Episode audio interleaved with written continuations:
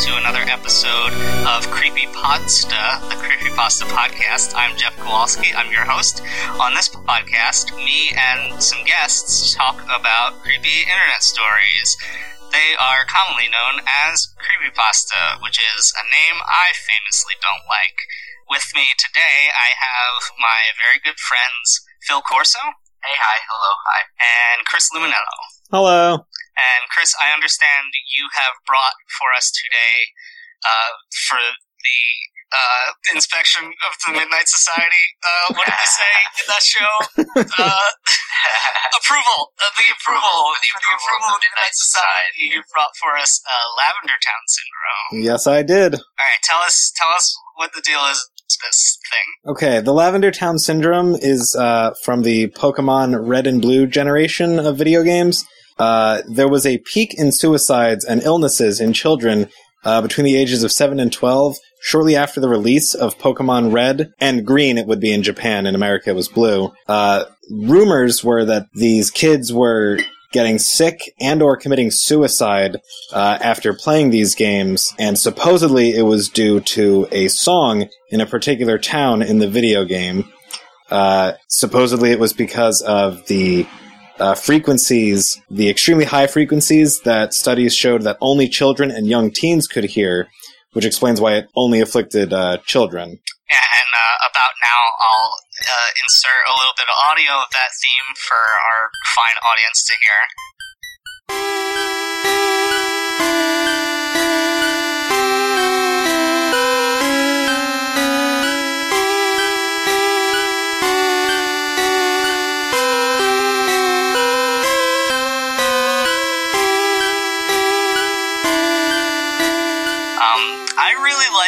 This story because, unlike a lot of them, it present, presents itself as uh, something that could have really happened. Like, it's not like Slender Man, where you're like, eh, no, there's no, there's no, there's no not a tentacle really suit tall man. guy, tall Like, man, yeah. no face, wandering somewhere. Yeah, he's not real, but like, children might kill themselves or die. that happens. Right, yeah.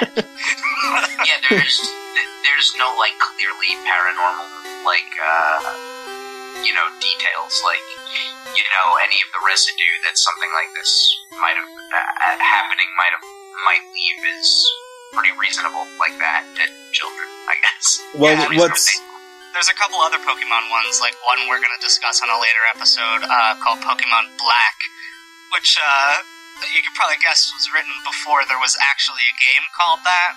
It's about like a haunted Pokemon cartridge. And it's like, yeah, that's a fun story, but it's a little less spooky because it doesn't seem like it could have happened. Yeah, Like, oh, we, yeah, the, we could have been the kids playing the bad Pokemon game. right, the haunted cartridge. That's that's a good one. Well, what's Um, what's cool about the Lavender Town Syndrome is that you know it's in and of itself it's spooky, but there's a sort of uh, contextual spookiness in the game itself because the town, Lavender Town, is basically one big horrible graveyard.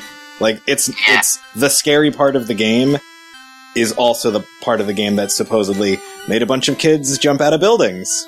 oh, yeah, that's true. That adds like an extra thing to it. Like there is some like- sort of paranormal thing, even though there obviously isn't. There's just an undertone to it. Yeah, like some of the Yeah. dialogue once you get up in the Lavender Tower from the uh, ghost, yeah, like the ghost-ridden ladies is like blood. Give me your blood in this game for children. Oh my goodness. yeah, and I love I love the one like the thing that because you meet your rival in Lavender Town because there's no gym, so they like it's there for a for a rival battle, and so the one time your rival comes up and he's like, "Do you know what it's like to have a friend die or like to like bury a friend?" And it's like, oh my god, wow. Well, there's a fan face theory with too that uh, the reason Yeah, he's there is that you murdered his Pokemon. yeah, you killed one of his Pokemon. I'm sure that's another one we can we can uh, you can have on here, Jeff. Yeah, I don't deal with fan theories. fan theories. No, that's. I, I mean, that one I think kind of like blurs the line between fan theory and creepypasta, just because it is so creepy. Yeah, I like I like that particular reading. That um, by by uh, doing whatever you do on the S.S. Anne, he can't like when you beat him, he can't get back to a Pokemon Center yeah. in time. Although it's weird in Lavender Town, um, when you talk to all of the people in the Pokemon graveyard, they're all like, "Oh, my Growlithe died. I'm so sad." They are not very specific about why their Pokemon are dead. well, maybe they've maybe they've been dead for like a while and they're just there visiting. It could be, but like, Well, do Pokemon why age? why That's a question. Growlithe die without evolving. Right. Yeah, Oh, that that that's speaks to true. the children dying. Yeah, that's true. Yeah, everything about Pokemon is kind of like a, a child's world. Like, most of the people you fight are like kids or teens, and then like all of the bad guys are adults. And like Yeah. everyone blocking your path is some authority figure, like a cop or a construction worker. I don't know. That Being sounds like uh, real life to Get out me. of here, kid. What was that, Chris? That sounds like real life to me. Well, yeah, I guess that's. Uh, Um, well, speaking of that too, the idea that the frequencies could only be heard by children sort of, you know, prevents adults from really being able to weigh in on it. Yeah, plus that's a real thing. Uh, Like, yeah, you can it has built in. if you're a teen, you can get a ringtone that is such a high frequency that your teachers can't hear it. That was always fun as a substitute because they'd think that I couldn't hear it. I'm like, guys, I'm, I'm not an old man. Like, put your phones away. Yeah, you only listen to like uh, soft acou- soft acoustic music, so your eardrums work fine. Yeah. Yeah, they're not uh, broken like my my punk and heavy metal Like your ears. heavy, like your uh, yeah, your maximum the hormone ruptured eardrums that you. I have never worn um, uh, uh, earplugs. God, I can't remember words. I've never worn earplugs to a concert. No, neither have I. Are you supposed to? Yes, we're like What? super supposed to. This like, is not. This is completely new. why to did me. you think everyone else had those pink and orange things in their ears, Phil? God, I, I did. I thought it was to shield themselves from Lavender Town, and the Lavender Town kill themselves. Yeah, That's what I good. thought. Getting us back on topic. Uh, what I like about this, especially, is it seems even more believable because of the scene from the anime that actually did like get kids to have seizures. Yeah, like there's a Oh, validity to the idea of the Pokemon universe or Pokemon games or franchise or whatever you want to call it, like messing with people. It it did happen. Yeah, it like kind of replaced um, Satanic Panic. Was was this like uh, Pokemon games are are warping your children's minds? Well, this is like these these early Game Boy Pokemon games like became popular like at just around the time when like you know the internet was exploding into mass in, into you know mass consumption, and um, it was just on that cusp of when when people were giving up like having to ask your friends about what the secret is, right? Like nobody has to ask their friend what how to do the cheat code in the video game anymore. You just look it up. Um, and so that like along with um, you know the the the Pokemon like having a history of sort of having stuff like that needed to be banned, like that one episode with seizures, like that all lends like a, a creepy, weird sort of authority to this. Um, Yeah, nothing. No other video game uh, except the like similar era Zelda's has that same sort of folkloric quality. Because for Yeah. everyone our age, we were just the right age to be playing this and not have access to like game facts or whatever. yeah. Well, to add to that uh-huh. too, supposedly the only children who fell ill or you know committed suicide were in Japan, so that added an extra level of disconnect. That like you can't check right that. for us, yeah. Like Yeah, you can't you can't prove it's wrong because they fixed it. It's one of those like, oh, you can't get Luigi because they took you can't get Luigi in Mario 64 because they took out that that glitch. Like, no, you just never could. It just was never. well, now you can. Well, yeah, now you can. You just. Well, my dad works at Nintendo, and he said that they took it out, and so it, you guys are stupid. Oh man, And my uncle works at Nintendo too, and there's this amazing little horror game that's kind it kind of ties into all this um and we're about to record another episode about a haunted Zelda game, so you, you guys will hear about that in, in a week or two. Um, but it all ties into this. Uh, there's this really great, great little um, browser-based horror game called The Uncle Who Works at Nintendo, and you play a kid uh, who's staying over at your friend's house, and it's like the friend who's like a, a little asshole that's like, my uncle works for Nintendo, and he got me all these new games. Right. Except like it slowly unfolds that like the uncle who works at Nintendo is some kind of like uh, creepy Cthulhu and like elder god. yeah, like I can see it's can see all time at once. it's so funny because it's it's sort of a comedic horror game in that it has a ludicrous concept, but it is legitimately creepy and frightening. Wait, what about what about a Cthulhu monster working at Nintendo seems like unlikely. They're so nice. That's Every true. time they're like, please understand. Oh, Zelda can't come out this year because we're all working so hard on it that our families have left us. just- We just love you and Link and Princess Zelda so much that we have to keep working on the game. Thank you. Thank you, and we're sorry. Then they bow to us. Like, they're the most polite company. Even Sony's just like, ah, our new PlayStation 3 is here and it will only cost 600 US dollars. Five hundred and ninety nine US dollars. yes, that's Five hundred and five hundred and ninety nine US dollars. Ridge Racer. Oh my goodness. Uh, That was that was wild. Two thousand six was a two thousand five was a wonderful time.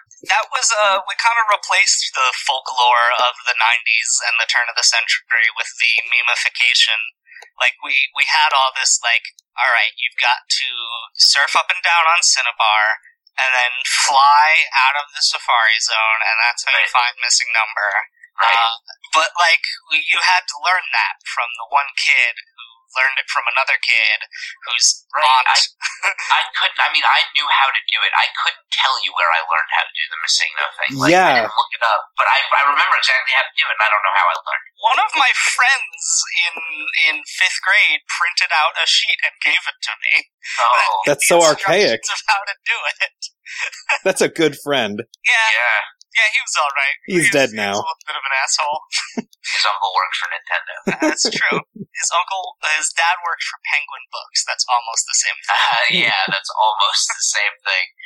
All right, so uh, for this story, does anyone have a? Uh, I know it's not really a story, but um, which aspect of it do you think is the spookiest? Phil. I'll go first since it's Chris's story. I'll give him the last word. You get the last word, Chris.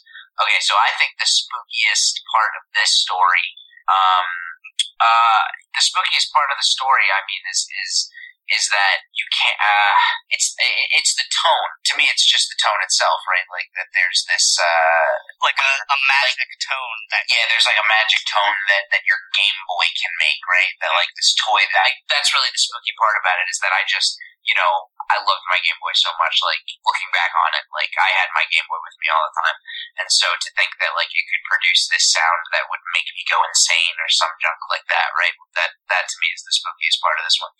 Yeah, it's um, it's really interesting because it's got like it's like a horror version of the brown note almost. Like there's uh, there's one frequency that will mess you up. It'll make you poop, but like your brain. Chris, what's the spookiest part of this to you? Um, I would say it's the conceivability of it actually being possible. I mean, obviously it's not. Like it's it's not a real thing. But there's so much like pseudoscience in it and so many aspects of it that make you feel like, oh yeah, I guess I could see how that could work. And you know, the fact that when it came out, nobody could disprove it really. Like it was not designed necessarily, but it just all lands in such a way that it's believable on some level. Right.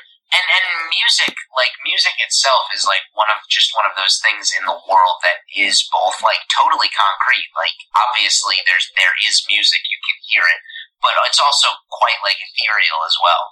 Like, you know, why is like four four rhythm like what we jive with and stuff like that, you know? So like having that yeah, the, the fact that it comes out of the music of the game definitely goes along with what you're saying. Yeah.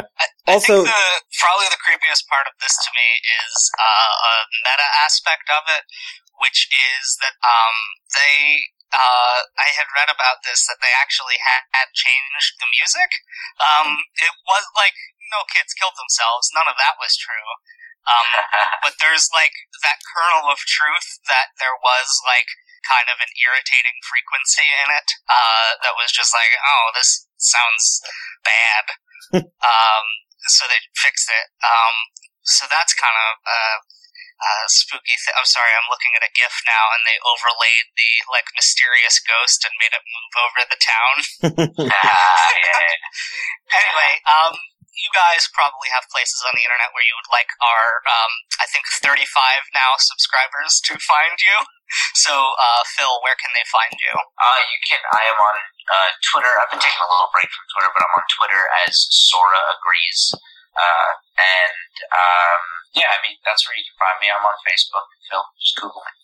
Just, yeah, just go go ahead and Google my name, Philip J Corso. go ahead and do that. What's your uh, social security number, Phil? Just just asking for a friend. Chris, do you have anything you want to plug?